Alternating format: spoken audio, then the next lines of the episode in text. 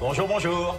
Bonjour Hubert. Et bonjour à tous. Aujourd'hui, je vais vous expliquer l'expression faire chou blanc, qui signifie ne rien gagner ou subir un échec. Mais d'abord, allons faire un tour par Rio pour rejoindre Hubert. Monsieur, sachez que l'Allemagne est une démocratie et qu'en aucun cas, une ambassade allemande pourrait être au courant des agissements d'anciens nazis. Oui, oui, mais enfin, entre Allemands. hein. Tous les Allemands ne sont pas nazis, monsieur. Oui. Je, je connais cette théorie, oui. Je crois que je vais vous demander de partir, monsieur. Soit. Chou blanc, donc. Noël Flantier aime les ambassades allemandes. Noël Flantier, ou plutôt OSS 117, utilise cette expression lorsqu'il se rend à l'ambassade allemande à Rio pour retrouver le général von Zimmel. Est-ce qu'il serait par hasard possible, je- j'ignore si ça existe, de consulter un fichier sur lequel il y aurait les noms et adresses d'anciens nazis établis au Brésil? Le personnel de l'ambassade lui répond alors qu'une telle liste n'existe pas. Il fait donc chou blanc.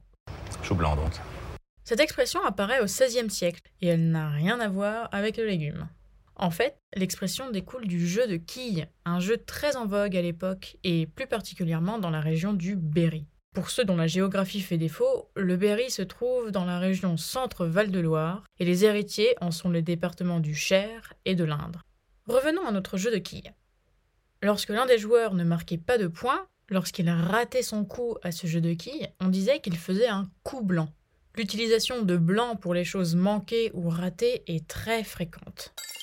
Pensez à un mariage blanc, qui est un mariage non consommé, à un examen blanc, dont la note est sans conséquence sur les résultats de l'année, à une balle à blanc, qui désigne en fait une cartouche à blanc, c'est-à-dire une arme sans projectile, ou encore l'expression passer une nuit blanche, qui correspond à une nuit sans sommeil.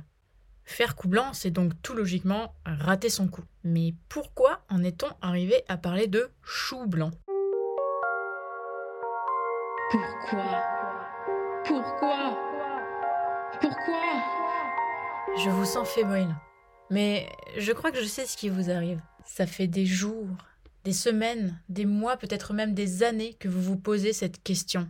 Pourquoi on est passé de coup blanc à chou blanc Eh bien, votre heure est arrivée. Ça y est, l'explication, la voilà. Et on la doit au patois berrichon. Et oui, le patois berrichon, on ne prononçait pas coup, mais chou.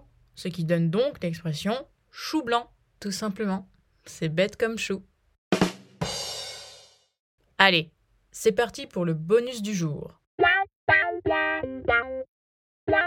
Bonus. Bête comme chou. Encore une fois, rien à voir avec le légume. Décidément, il n'est jamais populaire. Boudé à la cantine et méprisé dans les expressions qu'il utilise. Pauvre chou. Le chou, en argot du 19e siècle, ça désigne la tête, mais aussi l'arrière-train, les fesses, le cul, quoi. L'image n'est pas forcément très évidente, mais on peut imaginer que chaque fesse, de forme arrondie, est imagée par un chou. Bon, ok, vous l'avez senti, je ne suis pas hyper convaincue par cette image. Mais toujours est-il que le chou, ça peut représenter les fesses. Or, les fesses, ce n'est pas nécessairement la partie de notre corps à laquelle on pense lorsqu'on parle d'intelligence.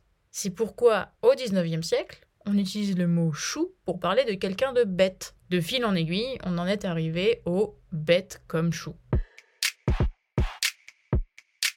Alors, infidèle, on s'en va sans dire au revoir Mais pas du tout.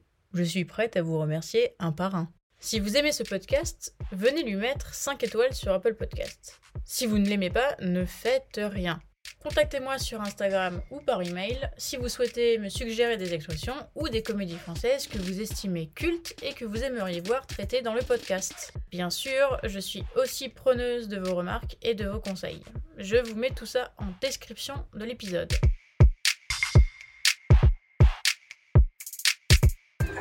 Au revoir, les enfants.